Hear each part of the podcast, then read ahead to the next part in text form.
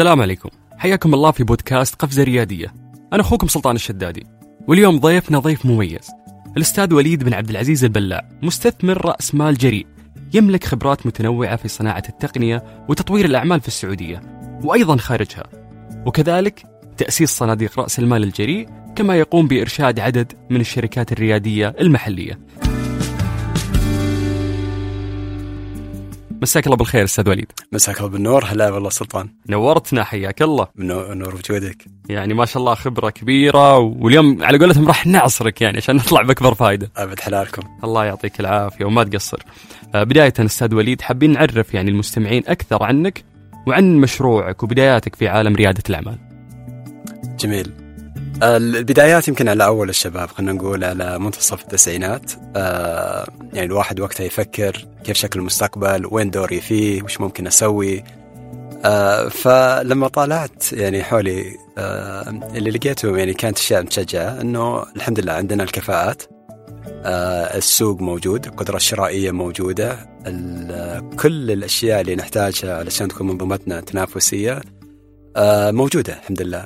لكن رغم ذلك التنافسية الاقتصاد وقتها ما كانت تتناسب مع الإمكانيات هذه.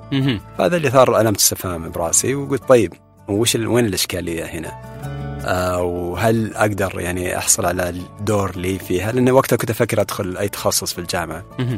فاللي وصلت له وقتها أطروحة يعني كانت تتمحور حول أنه الجزء من المقادير اللي ناقص هو الجزء المعرفي. يعني لو فقط قدرنا ننقل المعرفة، بالذات المعرفة التقنية والمعرفة الرقمية للبلد، خلاص راح تكتمل المقادير والطبخة تصير جاهزة. كانت شبه معدومة في هذيك الأيام تقريبا. إيه يعني كان الحاسب الآلي ما كان يعني يعتبر مرة معروف. أتذكر أحد الأقارب يعني قالت الوالدة أن وليد بيدخل الحاسب، يعني قال ليش؟ يعني كان يعني المتفوق وقتها له تخصصات معينة، والحاسب ولا يدري أن الفيوتشر كله أصلا مرتبط بهذا الحاسب. بالضبط. يعني اللي ما يعرف الصقر شوي هذا هو. لكن دخلت الجامعة وتخصصت في علوم الحاسب الآلي، وعلشان ودي فعلا أشتغل في موضوع نقل المعرفة. بعد ما تخرجت اشتغلت في شركة من شركات التوازن الاقتصادي، وهذا كان برنامج مرة مثير للاهتمام. يعني أيضا حل التسعينات، أسست الدولة على أساس تستفيد من مشاريعها الكبيرة مع الشركات العملاقة مثل بوينغ ولوكهيد وغيرها. جميل. سواء في الجانب العسكري أو لوسنت في جانب اتصالات أو غيرهم. فاشتغلت في الأبحاث والتطوير داخل الإلكترونيات المتقدمة، وأنتجنا مجموعة من الأشياء المحلية. أول مشروع لي كان يمكن شيء بسيط جدا، بس بالنسبة لي كان يعني يثبت أنه فعلا إحنا نقدر ننافس، اللي هو صنعنا أول ساعة حائط للمساجد. الآن موجودة هذه بكل مكان، لكن وقتها أنك يعني تبني الخوارزمية وتقدر تشغلها على معالج جدا صغير وقابل للتصنيع بالكميات كبيرة تجارية كان تحدي. طبعا انتقلنا لأشياء أكثر تعقيد، يعني دخلنا في موضوع التشفير، لأنه التشفير نبغى يكون محلي، ما يكون من برا أبواب خلفية وكذا. دخلنا في موضوع العدادات الكهرباء الذكية، دخلنا في موضوع IoT قبل ما يصير في مسمى IoT إنترنت الأشياء. وكانت فترة يعني جدا جميلة، تعلمت فيها أشياء كثيرة. لكن بعدين قلت الأطروحة تطلب نقل معرفة، وبالتالي لازم أروح إلى عقر المعرفة هذه. فهذا كلام قبل يعني 2000 بفترة بسيطة. وفين يعني بديت أسعى أني أنتقل إلى سيليكون فالي، إلى الشركات اللي شغالة هناك، إلى عقر المركز المعرفي هذا. جميل. واشتغلت في أشياء يعني تعتبر في العمق التقني شوي. اشتغلت في الشركات اللي تساعد في تصميم البروتوكولات الخاصة بالاتصالات. اشتغلت في المصنعين أشباه الموصلات، من ضمنهم مثلا سكايوركس ديزاين. إذا أنت عندك آيفون اليوم، فسكايوركس هي من الشركات اللي تزود الآيفون بالمعالجات الخاصة بالاتصالات حقتها. فيعني كان شغل تقني عميق، لأني أبغى أنقل هالمعرفة هذه. بعدين وأنا كنت يعني أشتغل أيضا أدرس الماجستير، وبعدين أختلط مع الناس. فلحسن حظني اشتغلت بناء على نصيحة الوالد في السعودية شوي، على أساس أعرف متطلبات السوق، ما أروح هناك وأسوي شيء يعني ما له علاقة بالسوق.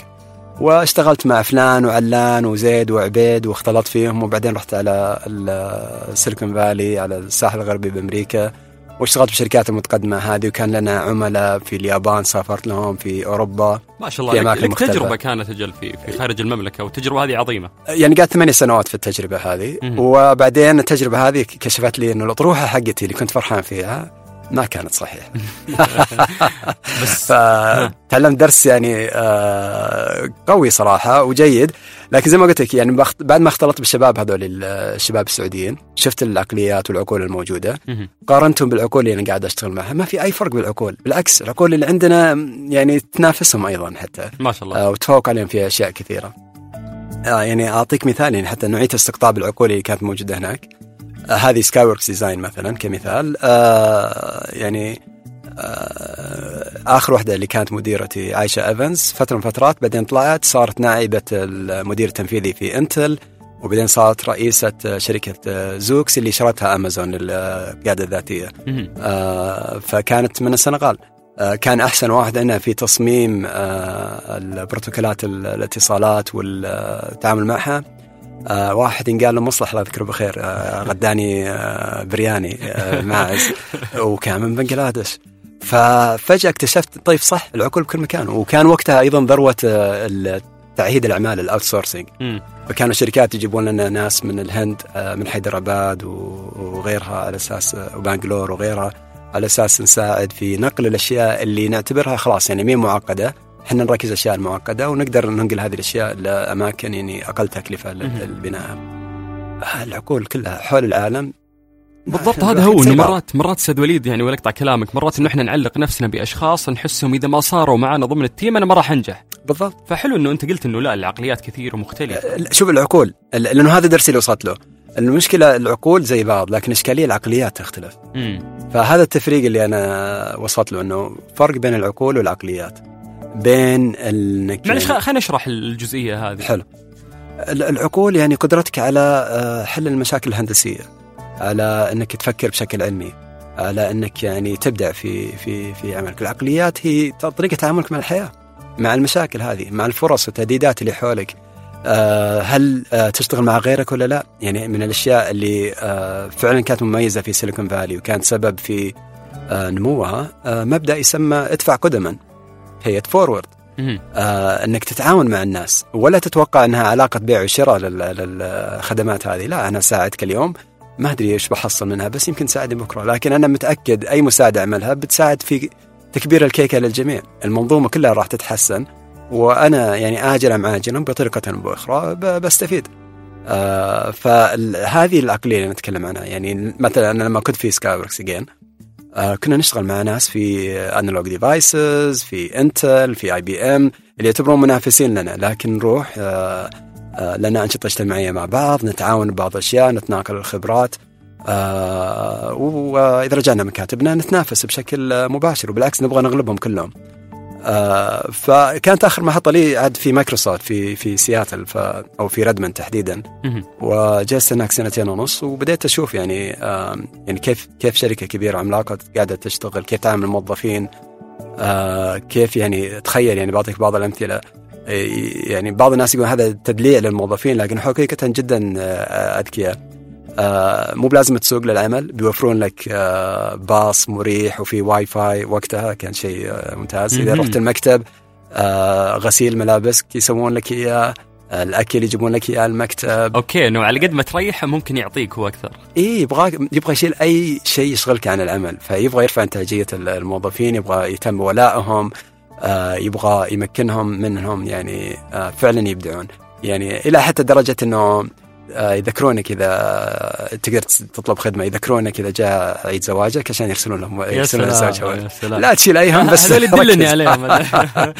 فهذه اللي أتكلم عنه، المنظومات، العقليات، كيف تفكر. يعني إنه كيف أوصل إلى حالة الجميع مستفيد، مو أنا آخذ منك وأنت تخسر، ينقصك، لا ما في نقصان. إحنا نفكر يسمونها زيرو سام جيم، لعبة يعني إنه ما في إذا أنا أخذت منك شيء بيروح منك شيء. لا، احنا نكبر كيكة للجميع والجميع مستفيد. فعقلية الوفرة هذه أيضا يعني كانت من الأشياء اللي فتحت عيوني على موضوع المنظومات. وأنه كنت هناك أيضا صارت كذا حاجة ساعدت في أني أتعلم بالدرس هذا. يعني قلت لك أنا وصلت هناك على عام 2000 في الصيف تحديدا، وكانت توها بداية بوادر فقاعات الإنترنت تصير. وكنت أنا شغال في شركة كانت بتعمل سبين أوف وبعدين تعمل IPO، وبدأت أحلم بالمستقبل اللي بيصير مع الشركة هذه. لكن طاح السوق بعد ما جيت يمكن كذا شهر، وكنسلوا أو ألغوا الفكرة وخيرونا إما أنكم ترجعون لمكتبنا الأساسي أو نعطيكم يعني سيفرنس باكج وخلاص، يعني كل واحد يروح طريقه. فهذه كانت الهزة الأولى، وكان كل الناس يتوقعون طيب هذه فورة الإنترنت كانت شيء مؤقت، هذه فعلا كانت لعبة فقط، قلنا لكم الآن خلاص انتهت الشركات هذه اللي ما حد يعني اللي بالغوا الناس في تقييم أثرها. لكن المفاجأة أنها طلعت أقوى من أول، بالعكس الشركات بدأت يعني وصلنا روحة البرمجيات قاعدة تاكل العالم، وبدأوا ينتشرون إلى القطاعات مختلفة، يعيدون حتى رسم الحدود داخل القطاعات. وبعدين جت 2001 هزة أخرى، بعدين 2006 هزة العقارات، ومع كل هزة المنظومة تطلع أقوى بكثير مما كانت فيه. فطالع وش البيئة اللي سمحت المنظومة هذه أنها تتحمل الصدمات هذه، بالعكس مو بس تتحملها حتى تستفيد وتصير أقوى منها. وهنا قررت أنه خلاص يعني المعرفة اللي أنا كنت بيها مو هندسية بالضرورة، المعرفة هي بناء المنظومات، كيف يعني ندير التغيير، كيف ممكن نساعد في زرع العقليات المناسبة. فعلى تقريبا 2008 بدأت أفكر أرجع للسعودية، والحسن الحظ وقتها كان يعني واحد من خلينا نقول المنتورز أو المرشدين بالنسبة لي الدكتور خالد غنيم الله يذكره بالخير، كان هو مؤسس شركة ريادية أيضا. والشركة هذه حتى ما كان أحد يعرفها، وكانوا يقولون هذول مجموعة مجانين حالمين، يعني كلهم دكاترة في الحاسب الآلي وناس اللي شغالين معهم، كل شيء جديد يقابل بالطريقة هذه. لأنه ولا تلوم الناس وقتها، يعني تخيل أتكلم على 2008 شغالين على شيء اسمه الحكومة الإلكترونية، وشغالين مع مين؟ مع وزارة الداخلية، ويبون يقنعونها أنه يعني تتجير للبيانات اللي موجودة، نطلق صراحة ونخلي الأعمال تستفيد منها، نعمل نرفع كفاءة الإجراءات الموجودة، نغير العقلية، لا تسمي هذا مراجع، لا هذا تراه عميل. بعدين بعد فترة من فترات صاروا متطرفين وصاروا يسمونه ضيف. فاللي كانت تسوي علم يعني لما تشوفه من برا تحس أنهم شركة تقنية وكلهم هذول ناس يعني متخصصين جدا في موضوع الحاسب الآلي، يعني تقنية بحتة. لكن لما تفتح الكبوت هذا وتشوف ايش قاعدين يسوون جوا، الصورة التقنية هذه يمكن تخدع الناس اللي ما يحلمون يفهمون الشركة. كانوا يسوون إدارة التغيير بشكل ممتاز، كانوا يسوون توفيق للمصالح، لما تعمل أي تغيير وتدخل التقنية في شيء جديد، التقنية وش تسوي؟ التقنية ليست أتمتة، الأتمتة موضوعها سهل، التقنية معناها الشيء اللي أنت كنت تسويه الآن عندك أدوات تقدر تعمله بشكل مختلف تماما، بشكل ما كان أحد يقدر يسويه قبلك. فبالتالي عندك لوحة بيضاء تبي ترسم فيها اللي تبي، لكن إذا ما قدرت تقنع اللي حولك وتشتغل وتتعاون معهم أنه تحقق الشيء هذا، ما راح تنجح. فكان في جهات كثيرة يعني أكبر مننا حاولت في الموضوع وما نجحوا بشكل كبير. لكن الشركة هذه اللي كان الناس يقولون هي اسمها علم أو علم، الآن الجميع يعرف أن اسمها علم، وشركة تعتبر من أقوى شركات الحكومة الإلكترونية في المنطقة كلها. يعني صار موضوع الحكومة الإلكترونية شيء أصلا يعني خلاص، يعني زي ما تفتح الصنبور تطلع لك موية، تفتح أبشر عندك خدمات بالضبط خلاص بكل سهولة بالضبط. فالتغيير اللي صار يعني جزء منه كبير كان تقني، لكن أيضا جزء منه وهذا كان بتعاون الجهات الحكومية نفسها أيضا، يعني لولا دعمهم والدعم المباشر من جميع الأطراف كما قدرنا نسويه. بس كيف تشتغل مع الناس هذول وتقنعهم أنه فعلا إن أنت قاعد تسويه لمصلحة الجميع، هذا الشغل اللي يصير في إدارة التغيير، تغيير العقليات، بناء المنظومات والأشياء هذه كلها. وكان واحدة من أهداف الشركة أيضا، وهذا اللي جذبني أيضا لها، أنها تستبدل اللاعبين الأجانب وتبني حولها منظومة محلية من سلسلة القيمة والموردين وإلى ما ذلك. وهذه لقينا فيها تحديات كثيرة، لكن في آخر سنواتي في علم مسكت موضوع بناء ذراع استثماري للشركة، وكان الهدف ليس مالي بقدر ما هو استراتيجي، أنه كيف نمكن، طيب الآن وصلنا المرحلة هذه كيف نمكن باقي اللاعبين في المنظومة أنه نبني معهم بشكل تعاوني ونرفع سقف التنافسي ونبدأ نصدر إلى برا، نشوف المشاريع الخارجية أيضا. وبدأت أسس الموضوع هذا على تقريبا يعني نهاية 2015 في 2016. وبعدين في ذاك الوقت جاني شخص أيضا يعني تقني من أمريكا، عبدالرحمن طربزوني، كان في جوجل في ماونتن فيو وقتها في كاليفورنيا، وقال لي اسمع وليد، أنا شغال الآن مع شركة اتصالات السعودية، أبحث معهم خيارات اللي ممكن نقدمها لهم من ناحية النمو غير العضوي بالنسبة لهم. فبدأ يشرح لي الفكرة، قلت له عبد الرحمن هذه فكرة مجنونة، هذه فكرة انتحارية، وطيب أنا معك. لأنه بالنسبة لنا إحنا كمستثمرين الاستثمار الجريء اللي همنا علو السقف الفرصة وليس عمق الحفرة اللي ممكن تطيح فيها. أوكي. وهنا يجي تعامل، طيب وين دور الاستثمار الجريء مقارنة بالأصول الأخرى المالية، وممكن نتكلم عنها في صال لاحق. لكن الشاهد، وهذا شيء يحسب أيضا لمجلس الإدارة والفريق التنفيذي بقيادة الدكتور خالد بياري وقتها، أنهم كانوا شايفين الفرصة قبل كثير من الجهات، أنه الاقتصاد قاعد يتحول لاقتصاد رقمي، وهم كانوا ممكنين للشيء هذا، وكانوا هم اللي عندهم البنية التحتية للاتصالات. لكن بنفس الوقت هم شايفين اللي قاعد يصير من ناحية تبخر القيمة إلى اللاعبين الرقميين. فإذا شركة اتصالات ما عملت شيء وكتفت يدينها، ممكن تكتشف منها بعد كذا سنة ما لها مكان في الاقتصاد هذا. بالضبط. فهم استعانوا فيني أنا وعبد الرحمن على أساس أنه إحنا يعني لاعبين رقميين نفهم العالم الرقمي، وعطيناهم مجموعة من الخيارات، وبدأنا نناقش معهم يعني موضوع يعني تأسيس صندوق استثماري في الشركات الريادية، ونستفيد من الأصول اللي موجودة داخل الشركة نحركها من خلال الشركات الريادية. بس طلعنا بنموذج حوكمة قوي جدا، لكن قلنا في نفس الوقت عشان الاستمرارية وعشان نضمن أنه ما يكون في تعارض بين المصالح قصيرة المدى وطويلة المدى، لازم يكون هذا الصندوق مستقل. واشتغلنا مع الشركة فترة طويلة، وفعلا في الأخير على 2018 بدينا العمل بشكل رسمي على صندوق STV برأس مال $500 مليون. بس الفلوس تقع بكل مكان، اللي أهم شيء اللي حصلناه من الشركة أعطونا الإذن أنه نستخدم الأصول هذه مثل البيانات، الشبكة، قاعدة العملاء، الأشياء الأخرى هذه كلها، أكسس على كل شيء. بالضبط. وهذا يعني الوصول اللي أعطونا إياه نساعد فيه الشركات المحلية أن يصير عندها ميزة تنافسية ضد اللاعب الأجنبي، لأن نحن عايشين في عالم مليان عولمة. بالضبط. فإيش تعطي اللاعب المحلي على أساس يقدر ينافس بدون ما تخل بأي حقوق من ناحية خصوصية البيانات مثلا، أو أكيد. المساهمين أو شيء هذا. وعشان كذا قاعد تقريبا سنة وثلاثة شهور نبني نموذج الحوكمة ونبني نموذج تشغيلي للصندوق، بحيث أنه فعلا نقدر نغطي الاحتياجات هذه كلها بشكل كامل. جميل.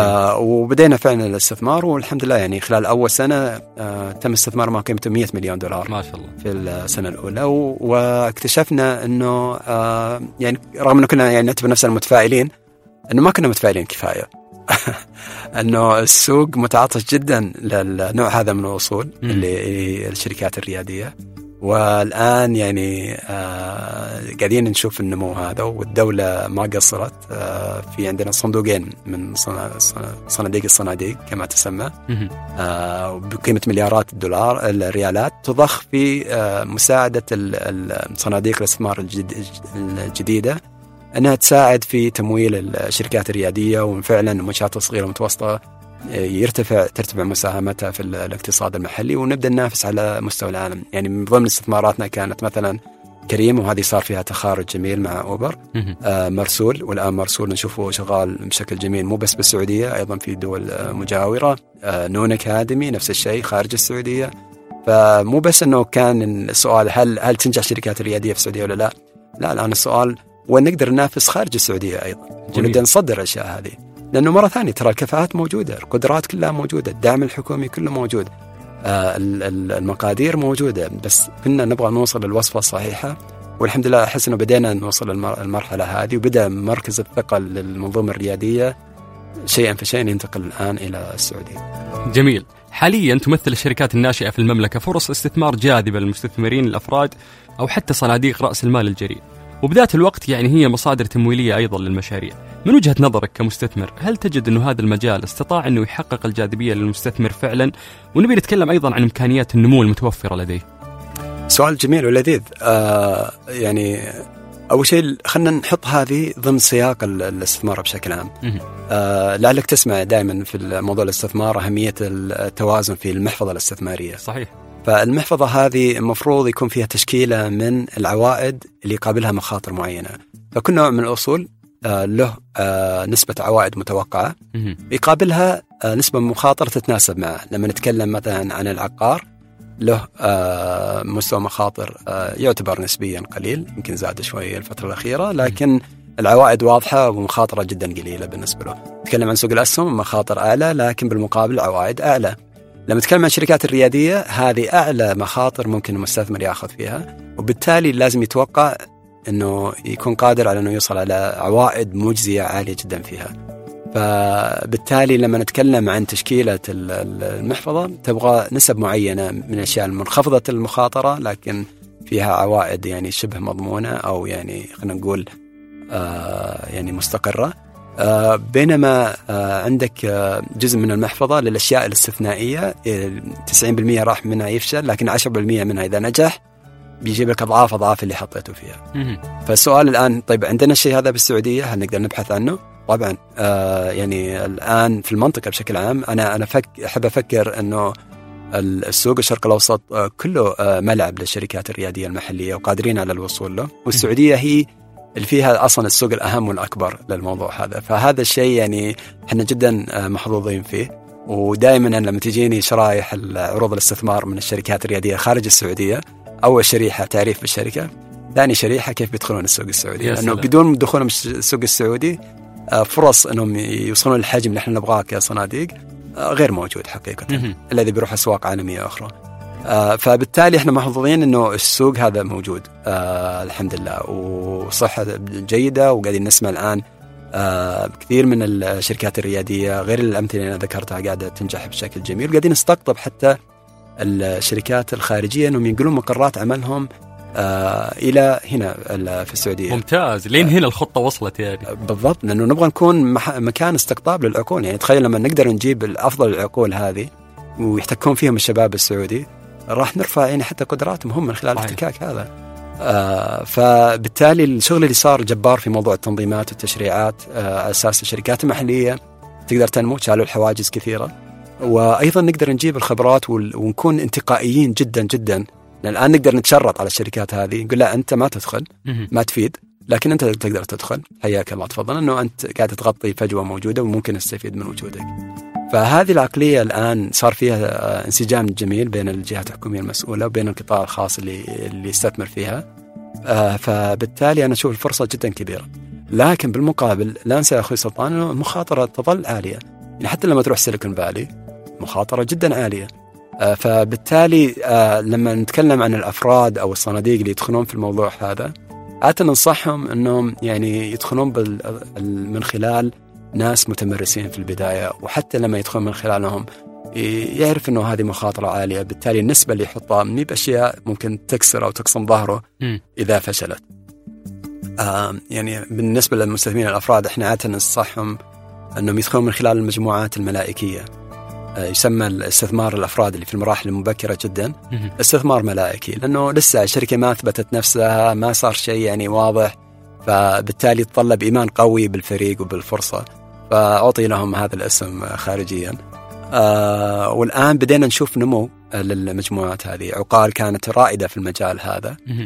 الآن عندنا رياض أنجل إنفسترز، وأنا كنت مؤسس فيها أيضا للمسلمين الملائكيين.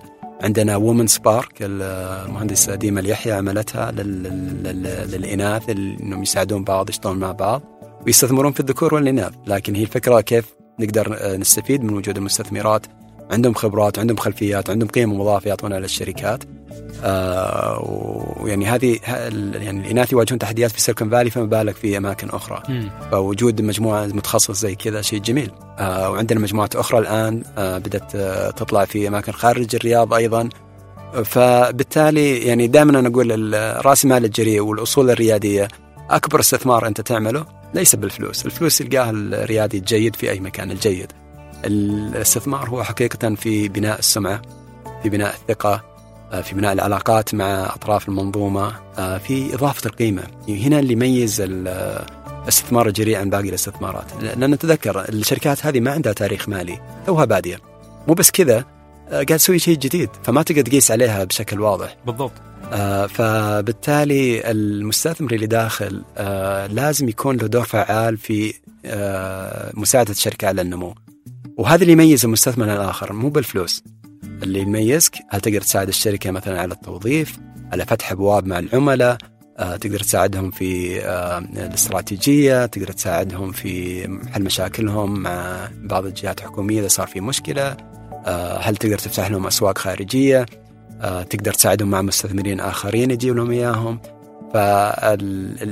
يعني الفلوس هي جزء من العملية، لكن الجزء الأهم واللي فعلا يميزك ويسمح لك أنك تدخل بالفرص الممتازة لا ما له علاقة بالفلوس، له علاقة قديش تبغى تستثمر وقتك وجهدك في بناء الشيء اللي بيميزك من ناحية القيمة المضافة. جميل. وعلى فكرة ترى أغلب الشركات راح تفشل الريادية، لأنه هو قاعد يجرب شيء جديد. الشركة الريادية في أصلها في جوهرها هي تجربة، هي صندوق التجارب، فالتجارب هذه 90% من الوقت راح تفشل، ويمكن يحاولون مرة ثانية تحت شركة أخرى، لكن دائما تاخذ باعتبار أنه نجاحك في الوصول للفرص هو أنك تلقى الاستثناءات.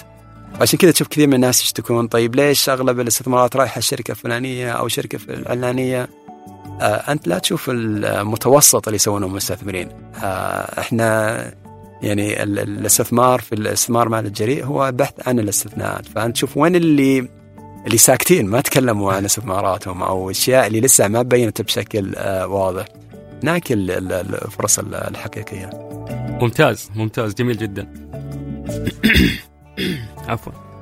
كمستثمر ما هي المعايير اللي تعتمد عليها عشان تتخذ قرارك بالاستمرار في المشروع الريادي المعروض عليك؟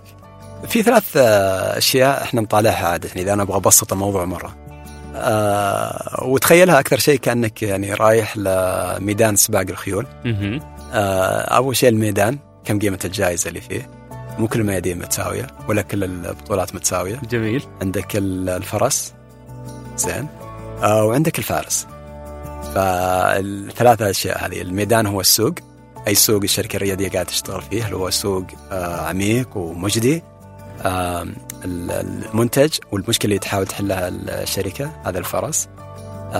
وبعدين الفارس، الفريق الريادي. حبيت الكونسبت يعني كيف انك شبهته، وترى تختلف وزنيتها من مرحلة لمرحلة، صح؟ فالبداية الفرس أصلا مو موجود، الفارس يدور له فرس ويجرب له كذا، أحيانا يلقى الفرس، أحيانا يلقى شيء ثاني. لكن المهم يعني، وهنا تجي فلسفات ومدارس يعني فكرية كثيرة، لكن أنا من ناس المؤمنين في المراحل المبكرة جدا مهم جدا أنك تختار المشكلة الصحيحة داخل السوق مجدي، ويكون عندك فريق قادر أنه يتحمل ضبعات السوق. أنه زي ما صار لي أنا، الأطروحة حقتي طلعت غلط وبعدين عدلت فيها، قطعا الأطروحة اللي تطلع فيها في البداية ما راح تكون صحيحة، والسوق راح يرد عليك بعنف ويعلمك وين افتراضاتك الخاطئة موجودة، ولازم يكون عندك القدرة على التأقلم مع طلبات السوق، مع احتياجاته، مع البيانات اللي تطلع لك، أنك تبدأ تعدل. فالتحويرات هذه يسمونها بيفت، تحوير للشركة، لدرجة أنه بعض المستثمرين برا يقول أنا ما أستثمر بشركة تو ما وصلت التحويرة الخامسة حقتها، لهالدرجة بعضهم. فبالتالي تبغى فريق قادر أنه يتحمل الضربات هذه، ومن حقك أنت في النهاية بعد أنت مستثمر. شوف كل مستثمر له طريقة، وهذا الشيء الثاني اللي يغلطون فيه كثير من الناس، يعتقدون المستثمرين زي بعض. لا، استثمار رأس مال جريء أكثر ما يكون للفن منه علم، فبالتالي راح تشوف أشكال مختلفة كثيرة في الاستثمار. وكثير من الشركات الكبيرة يعني في البداية ما حد يفهمها. يعني واحد من المستثمرين المشهورين مارك ساستر حط الايميل اللي جاء عرض انه يدخل في اوبر في بداياتها وقال له هذه يعني مش فرق عن شركات التكاسي. فبعد ما صارت اوبر طلعت يعني كشركه ملياريه وفي سوق البورصه، طلع الايميل قال شوف هذا الايميل اللي عديت فيه شركه. وكثير من الشركات يسوون الشيء هذا، الصناديق يسمونه الانتي بورتفوليو، يسميه المحفظه المضاده، يحط فيه كل الفرص الرهيبه اللي جته ورفضها لانه ما شاف قيمتها. يعني مره ثانيه اللي ما يعرف الصقر شوي هذا صعب جدا انك تعرفه. لكن الشركات هذه لما تسويها وش تبغى تعلم الناس؟ تبغى تعلمها كذا حاجه، تبي تقول شوف انا ترى تجيني فرص ممتازه، انا اقدر اجيب تدفق للفرص عندي جيد، صح اني ما ضبطتها كلها لكن على الاقل اثبتك الشيء هذا. الشيء الثاني اثبت لك اني قادر على التعلم، لان انا كمان كمستثمر لازم اقدر اتاقلم مع الوضع بالسوق والتغيرات اللي قاعده تصير. فبار الصناديق عندهم تروح صفحة اسمها أنتي بورتفوليو تلقى كل الأشياء اللي فاتتهم. واحد منهم فاتتهم أبل مثلا، ولا حتى شركات تقليدية زي فيدكس، ويفتخرون فيها يقول لا شوف أنا هذه جتني وعرضت علي في يوم من الأيام لكن رفضت. إحنا لا نستحي، لا تقول لأحد، أدري إيش، لا بالعكس. شوف صراحة أنا قيس على المستوى الشخصي بستحي إنه شيء فرصة كبيرة زي هذه فرطت وشو ما شفتها. يعني إيه فأنا أقول لك يعني موضوع العقليات هذا يعني جدا جدا مهم في المجال هذا، وأنه في مبدأ اسمه unlearning، مبدأ نسيان التعلم، لأنه التقنية قاعدة تغير كل شيء، النماذج ما قاعدة تغير، رسمات الحدود. يعني تخيل مثلا نوكيا وبلاك بري، ما أدري إيش كنت تستخدم أنت قبل مرينا فيها يعني قديش كانت نوكيا هي اللي نمبر 1 ومسيطرة، وبعدين بلاك بيري اللي تحس خلاص ما في تكنولوجيا يعني أعظم منها بالضبط، واندثرت يعني الحين. وبعدين من اللي خلاهم ينقرضون من سوق الجوالات؟ شركات ما لها علاقة باتصالات أبدا. واحدة مسوية محرك بحث جوجل، سوت الأندرويد بعيدة تماما جدا، والثانية كانت تسوي كمبيوترات وآيبادز. فالتقنية وش سوت؟ قالت لا ترى الآن عندك أداة جديدة، أصلا انسى كل المفاهيم البالية والحدود هذه اللي حطيناها بين القطاعات، لا الآن بدينا بلوحة بيضاء وارسم زي ما تبي، وخلقت أدوات جديدة بالضبط. فما تدري الحين أي شركة كبيرة ما تدري من وين جاتها المنافسة، وشفناها الآن بعد الجائحة بالذات في فترة اللي قبل 6 شهور أو 7 شهور، كثير من كبار التجار في التجزئة مثلا بعضهم وصل للخسائر 95%. يا الله. وهذول تجار كبار معروفين ومتمرسين مخضرمين، لكن ما أخذوا بالهم مش ممكن تسوي التقنية. بينما اللاعب الرقمي اللي كان مستعد شافوا نمو خيالي ما كانت تخيلونه. اللي يقول لك يعني في مقولة تقول أحيانا تمر عليك سنوات ما يصير فيها شيء فعلا، لا أسابيع، لكن تمر عليك أسابيع يصير فيها اللي ما يصير بسنوات، قفزة عظيمة. وهذا اللي صار الفترة الأخيرة. يعني تعريفنا للدور التقنية يبغى له التغيير. يعني هي ما هي فقط للأتمتة، لا هي في الأخير هي يعني طريقة تفكير، كيف أغير طريقة عملي السابقة، كيف أصير أفضل من غيري 10 مرات 20 مرة 100 مرة، أطلع مفاهيم جديدة تماما على مستوى الأعمال. لا تفكر يعني كمهندس، فكر أنت الآن قاعد تهندس العمل نفسه وليس التقنية. والتقنية تقول لك طيب شبيك لبيك أنت هندستها بالشكل هذا، طيب شوف أنا إيش أقدر أسوي لك من ناحية دعمك فيها. فبالتالي دائما تفكر بالعميل واحتياجاته، لأنه المنافسة ما تدري من وين تجي، إذا انشغلت بالمنافسة بتنسى العميل. وهذه النقاط مثلا قوة أمازون. أمازون تركيزه في الأخير على العميل ما يهمه، وتشوف الآن يدخل أسواق مختلفة، وكل ما دخل سوق طاح أسهم كل اللي موجودين فيه. يمكن لما أعطيك مثال مثلا سوق الأدوية والأماكن الصيادلة، لما دخل شرح الشركات في الموضوع. نتفليكس طلع يعني في فترة من الفترات وضحك عليهم حق شبكة CNN وقتها، قال هذول زي الجيش الألباني، يقصد الجيش الألباني جدا ضعيف. يعني اللي ما يعرف يفكر كيف استخدم التقنية يطالعها لنا فقط أتمتة، هذا يعني بيكتشف طريقة صعبة خلال الفترة الجاية، أنه الموضوع أكبر من كذا بكثير. كلنا نتفق أن الإدارة المالية للمشاريع الصغيرة يعني تعتبر مرهقة لرائد الأعمال، لكن متى ما نجح فيها كان مشروع مرتكز على أساس قوي. برأيك كيف يأسسها بطريقة سليمة وناجحة؟ سؤال جميل. وهنا لازم ترجع للمبادئ الأولى. يعني واحدة من الغلطات الكبيرة اللي أنا أشوفها مثلا أنه يعتقد الريادي أنه مجرد عنده ميزانية للتسويق راح يكتسح السوق. بينما يعني الأساس الأشياء الأساسية ما أشتغل عليها، فممكن يجون العملاء ويتسربون على طول. فالتفكير بالأمور المالية جدا مهم، لكن طريقة التفكير فيه أيضا يعني أكثر أهمية. خلينا نفرق بين الأمور المالية وبين الأمور المحاسبية. المحاسبية نعم تقدر تجيب ناس يساعدونك فيها ويضبطون لك سجلات الشركة، لكن الأمور المالية أنت كمؤسس كريادي أنت مستثمر، أنت قاعد تستثمر وقتك، قاعد تستثمر فلوس الشركة، أنك تحطها على أي موارد، هل بتجيب فيها فريق تقني، هل بتصرف على التسويق، هل بتشتري فيها منتجات للتطوير فيما بعد، هل تشتغل فيها على قنوات التوزيع. فطريقة التفكير هذه يعني الأمور المالية هي يعني مقيد لك فيها، ما تقدر تعمل فيها شيء كثير إذا أنت ما فهمت وين المفاصل المالية للشركة للعمل عندك وفي القطاع هذا اللي أنت قاعد تشتغل فيه. وهذه هنا يعني دائما أنصح الرياديين أنه يشتغلون مع أهل السوق، أهل الخبرة، مو بس في الأمور المالية، حتى في الأمور التجارية هذه أساس يفهمون وين المفاصل هذه. بيكاسو كان يقول أول شيء لازم تفهم القواعد وبعدين أكسرها. فأنت تفهم القواعد الموجودة بالسوق قبل ما تقول أنا بخترع بسوي ببتكر، ويعرف كيف السوق هذا قاعد يشتغل، وين مفاصل القيمة، وين الربحية الأكبر، وبعدين على ضوءها حدد طيب أنا بصرف هنا، بركز على الأشياء هذه، لأنه الوقت والمال كلها هذه الأشياء يعني بالنسبة لك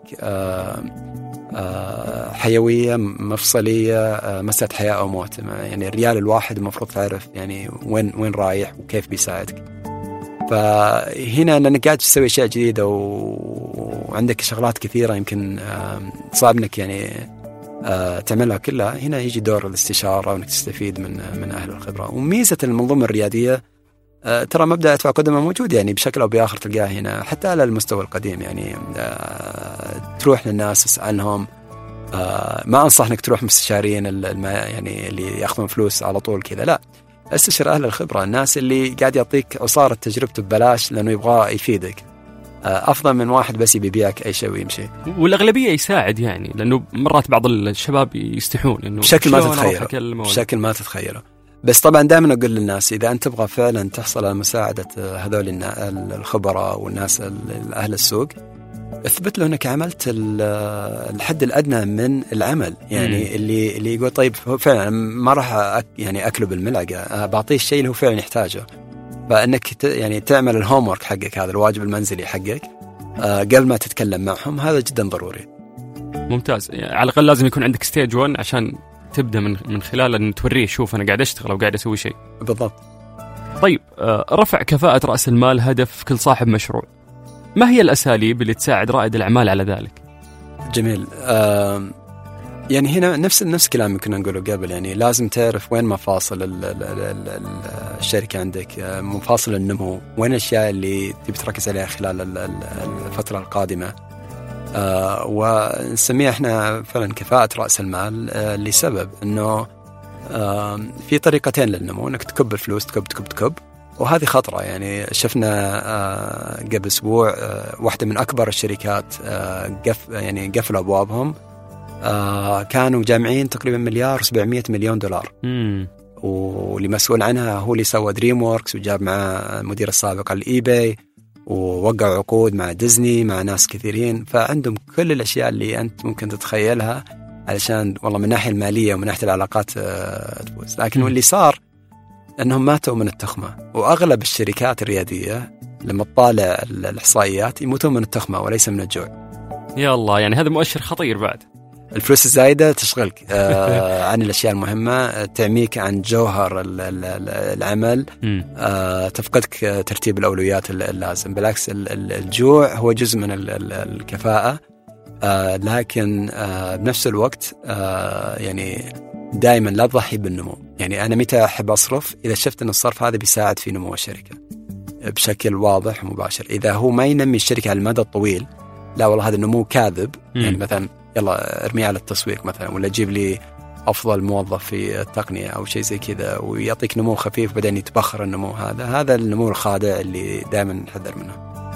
ما هي المؤشرات المالية التي يجب على صاحب المشروع التنبه لها وبناء عليها يتم تقييم الأداء المالي لمشروعه؟ سؤال جميل ولذيذ. وهنا يعني من المهم أن لما تفكر بأمور مالية تفكر فيها من عدسة النمو، لأنك شركة صغيرة لازم تنمو بشكل صحيح وبشكل سريع بنفس الوقت. فبالتالي واحدة من المؤشرات المالية اللي نهتم فيها اللي يسمى معدل الحرق، برن ريت، كم تصرف شهريا على الشركة. من المؤشرات الأخرى اللي تهمنا اللي هي اقتصاديات الوحدة، يعني أنت ممكن مثلا تعيد استثمار الفلوس اللي تجيك عادي لا يعني وتأثر على ربحيتك لأنك عدت استثمارها في بناء الشركة، لكن لا تضحي أبدا في موضوع أنك تبيع الريال بنص ريال وتعتقد أنه والله كبال العمل عليك لأنه منتجك جميل، لا، لأنك أعطيتهم ريال بنص ريال. فهذه اقتصاديات الوحدة، تطالع مثلا تكلفة العميل عشان تستحوذ عليه، وتطالع أيضا القيمة الكلية اللي تجي من العميل هذا. فعادة نحب أنه بشكل عام هي تختلف من قطاع لقطاع، أنه القيمة الكلية لحياة العميل معك إلى أن يطلع تكون على الأقل 3 أضعاف تكلفة الاستحواذ على العميل هذا. هذه واحدة يعني واحدة ثانية من اقتصاديات الوحدة. فإذا طالما اقتصاديات الوحدة جميلة ممكن نقول أوكي الربحية ممكن تيجي في بعد، الربحية اللي في نهاية المطاف للشركة أهم شيء، بس الاقتصاديات هذه هي اللي تضمن أنه الأساس صحيح وأنك يعني قاعد تنمو بشكل صحي، وأن الصرف قاعد يتم على النمو وليس على أشياء ما تفيد النمو. فهذه يمكن مؤشرين كذا فكرت فيها، بس أتخيل لو تدخل القطاع مثلا حسب القطاع، مثلا إذا تتكلم عن القطاع الصحي بيختلف عن قطاع الأغذية، بيختلف عن قطاع الأعمال، بيختلف عن قطاع خلنا نقول الخدمات التوصيل وغيرها.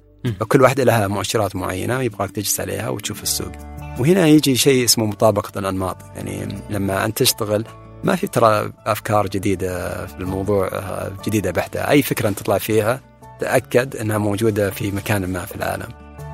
فبالتالي من الجيد أنك تبحث وتعمل يعني المقارنة هذه بين الشركات اللي تشبه فكرة حقتك، بعضهم قد سبقوك بمراحل. وش الأشياء اللي قيس الأداء حقهم عليه لما دخلوا فيهم المستثمرين، وتأخذها الأشياء المشتركة هذه تقول طيب ليش هي قيست عليها، هل فعلا تنطبق علي أنا ولا لا، وبعدين تبدأ تستخدمها كمقاييس مرشدة لك من ناحية وش اللي أبغى أصرف عليه، وش اللي أبغى أسويه، وش الأولويات اللي أبغى أحطها. جميل. أستاذ وليد، يعني نسمع برا في الخارج عن التمويل الجماعي، ما رأيك فيه يعني؟ وتتوقع وجود منصة سعودية يعني مثل هالشيء يعني راح يكون مفيد لرواد الأعمال؟ الشيء الجميل هنا أنه السؤال ليس افتراضي الآن، لأنه عندنا منصات تمويل جماعية وبأشكال مختلفة، عندنا منافع المالية، عندنا سكوبير، وهذه كلها يعني تساعدك في والتمويل الجماعي أنواع يعني، فهذه تساعدك في موضوع الملكية، عندك منافع، وأيضا لندو يعملون القروض الجماعية.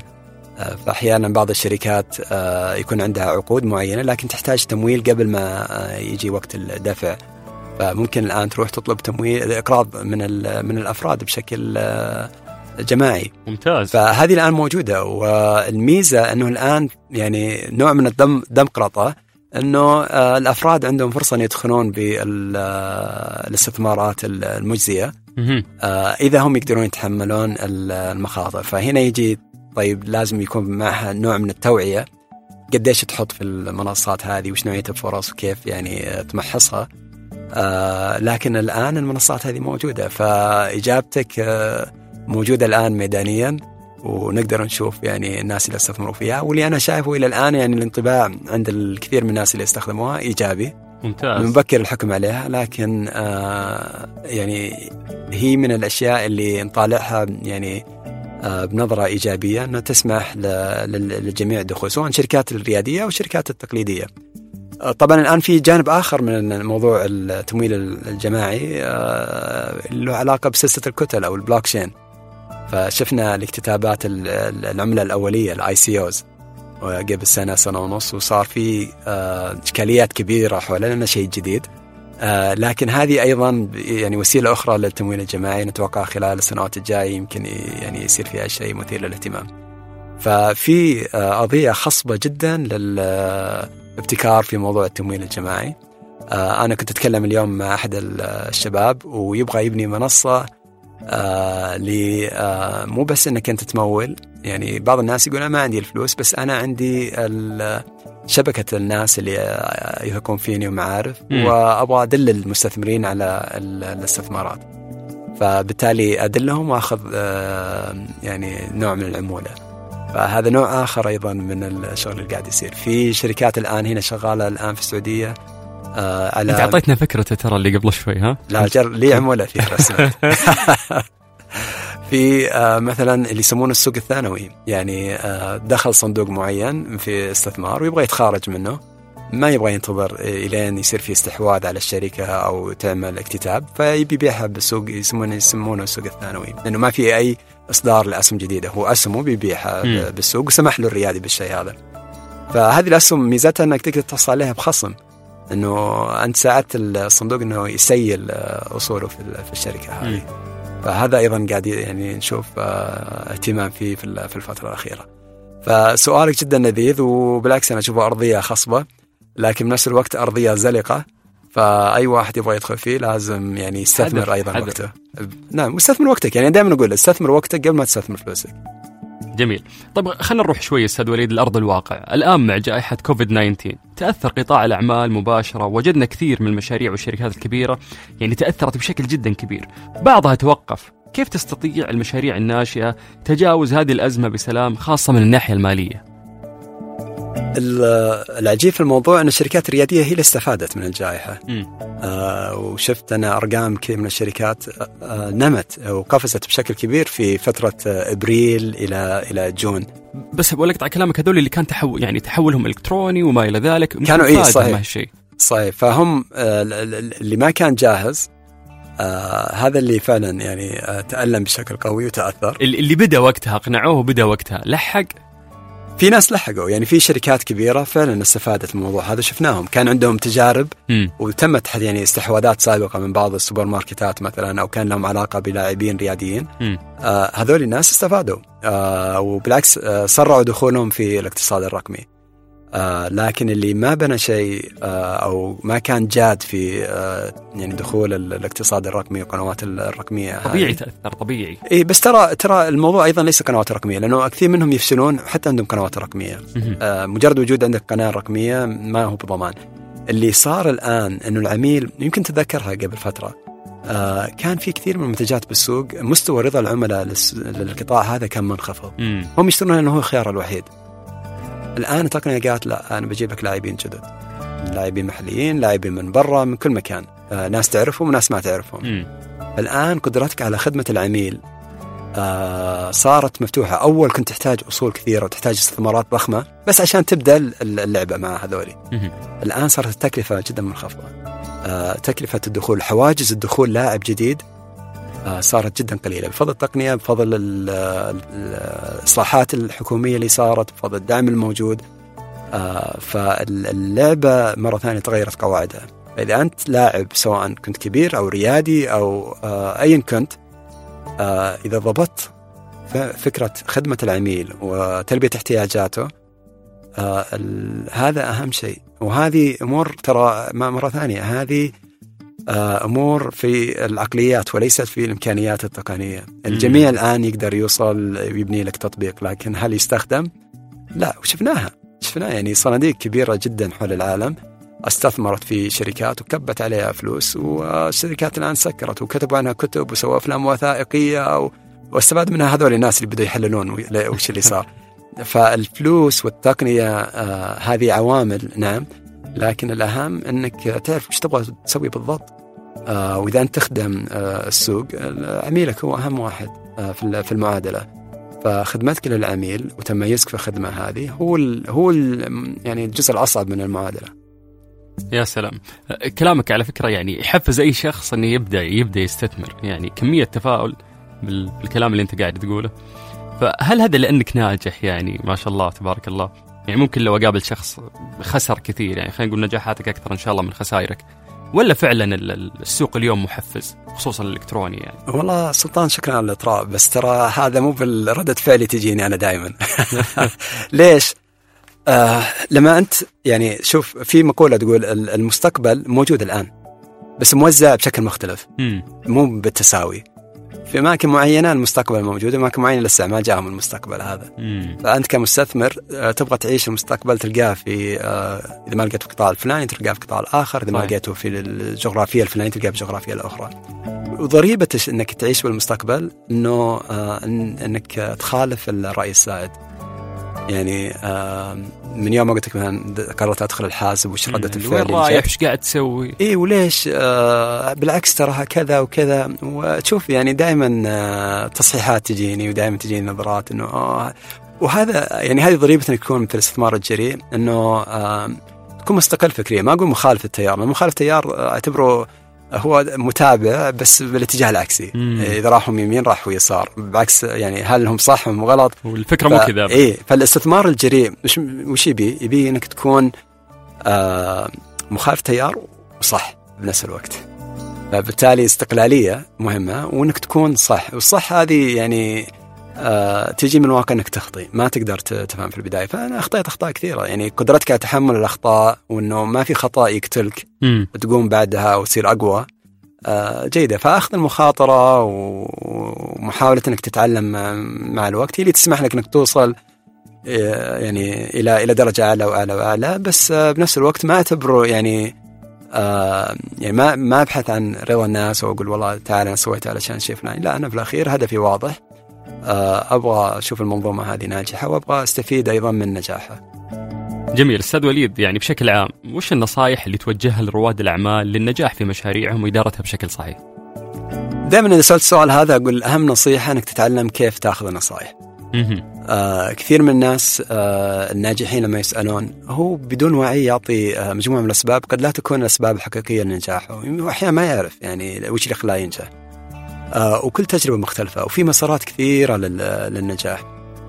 فبالتالي معرفتك صياغة السؤال ومين تسأل ولما يجيك المدخلات هذه كيف تتعامل معها، هذه أداة مهمة جدا إنه أي ريادي أعمال يبدأ يتعامل معها ويتقنها بشكل جيد، لأنه النصيحة الخاطئة هذه ممكن توديك مصيبة إذا أخذتها بشكل خاطئ، وإذا هي ضربت معاه ومشت معاه ممكن ما تمشي معك أو ما تتوفر لك. بالضبط.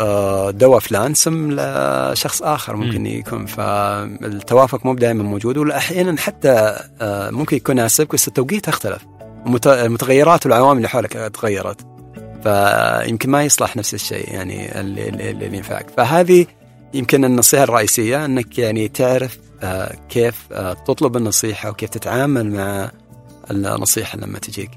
الأشياء الثانية، ركز على موضوع العقليات، ركز على موضوع التعاون، ادفع قدما، ابني علاقاتك مع المنظومة، لا تستعجل النتائج، ودائما فكر على مستوى المبادئ الأولى. وش قصدي المبادئ الأولى؟ كثير من الناس يقول يبغى وصفة جاهزة للنجاح، يقراها بكتاب أو يسمع عنها أو حاجة زي كذا ويبغى يقلدها.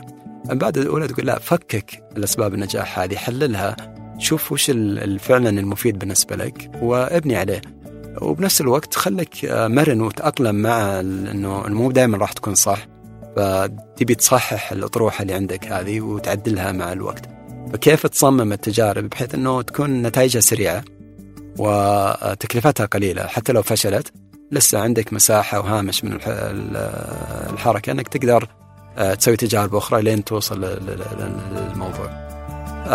القراءة جدا مهمة، محاولة استفادة من تجارب الآخرين، إذا يعني ربطنا موضوع كيف تستخلص منها الشيء الصحيح أيضا هنا جدا مهمة، وتطويرك للذات، تطوير مستمر. أحيانا تمر على أشياء يبغالك زي ما ذكرنا تنساها، المعلومات لها تاريخ صلاحية كثير من الأحوال، فيبغاك تعرف كل واحدة وش تاريخ صلاحية اللي مفروض يعني وقتها ما تستهلكها بعدين. و يعني تصفي النية، تطلب التوفيق. كثير من الناس يعني يعتقد أنه ناجح لأنه سوى الشيء الصحيح. أنا يمكن شاهد حي أنه شوف كل الخطط اللي أنا حطيتها كانت أطروحات غير صحيحة، لكن عملية التخطيط فادتني، وبالأخير أولا وأخيرا كان التوفيق. وهذه ترى تبنى عليها دراسات دكتوراه. يعني المستثمر هل هو ينجح بسبب المهارة ولا بسبب الحظ ولا بسبب خليط من اثنين، والخليط هذا طيب كيف شكله؟ إلى الآن ما في إجابة واضحة عليه، لكن الأكيد أن التوفيق جزء كبير منها. جميل جدا. أستاذ وليد بن عبد العزيز البلاع، مستثمر رأس مال جريء، يملك خبرات متنوعة في صناعة التقنية وتطوير الأعمال في السعودية وخارجها، وكذلك تأسيس صناديق رأس المال الجريء، ويقوم أيضا بإرشاد عدد من الشركات الريادية والمحلية. أتمنى لك كل التوفيق أستاذ وليد، واستمتعنا جدا اليوم بالحوار معك الممتع، حاولنا قد ما نقدر ناخذ من خبرتك العظيمة، ونتمنى لك كل التوفيق في الفترة القادمة. الله يعافيك، كانت جلسة لذيذة وشكرا على الاستضافة. يعطيك العافية.